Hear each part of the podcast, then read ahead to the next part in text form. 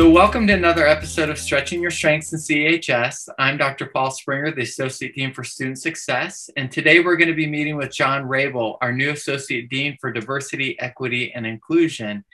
Thanks for joining us today, John. Yeah, thanks for the invitation, Paul. Great to be here.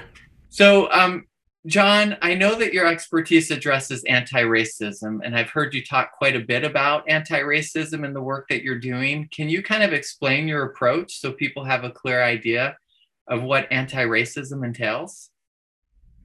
Yeah, sure. Um, and the reason that I speak first and foremost about anti racism is I feel like we can't accomplish our DEI, diversity, equity, and inclusion goals unless it they all of those goals are looked at through the lens of anti-racism and anti-racism of course has to be intersectional. So we're we're focused on ending racism and transforming it but we're also looking at other systems of dominance like sexism homophobia anti-semitism islamophobia and, and classism and, and ableism and other isms.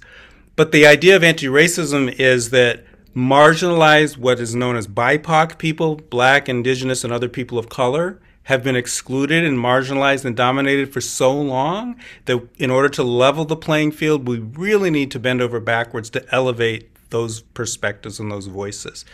So that's that's kind of what I mean by anti-racism. Oh, that's really great and very helpful as we start talking about this more in our college. So, can you also talk about how you see yourself as a resource for our college community? Yeah, I think of myself as not the person that's going to ride in on a white horse or a black horse um, to save the day, but really to kind of connect people and move the conversation forward and help people find each other.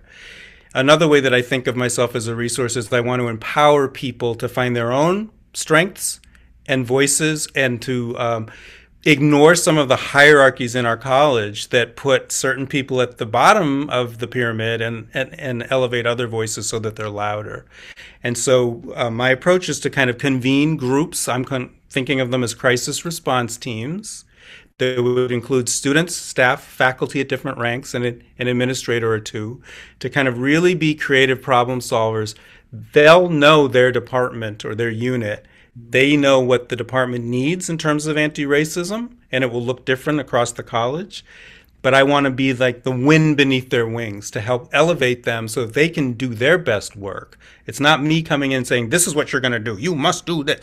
But it's more saying, Okay, what do you all want to do? What, what does your unit need? And really elevating student voices in those conversations so that they are equal partners in these deliberations.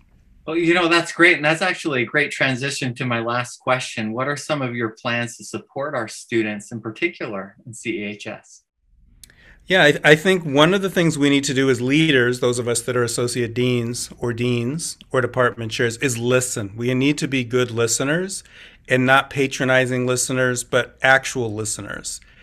And um, so we've had, you and I have hosted some listening sessions, and so I want to continue those so that we keep the feedback loop going.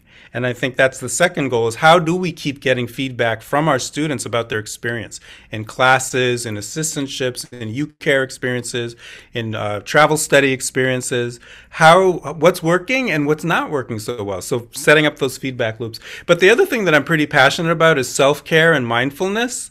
And once we're back on campus, I hope that my office or the dean's office in general will be seen as a place that students can just go to relax and have a quiet place. Maybe they can do some meditation. Maybe we'll offer some mindfulness activity breaks throughout the week so that people can, because these are pressurized times.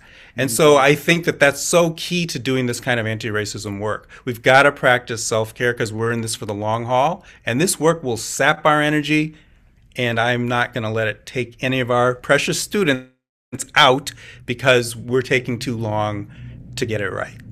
There's a lot more I could say, Paul, but um, I know this is short videos. We can do a part two. Yeah, well, this has been so great. Maybe in closing, can you tell students how they can get in contact with you? Yeah, the quickest way is probably, well, not quickest way, but the easiest way is email jraible3 at unl.edu. Hopefully, it'll be here on the screen. All right. I look forward to hearing from people. I'm, I'm pretty approachable and accessible, and I really do love to hear from students. So thanks for the opportunity. Well, thanks, John. We really appreciate it.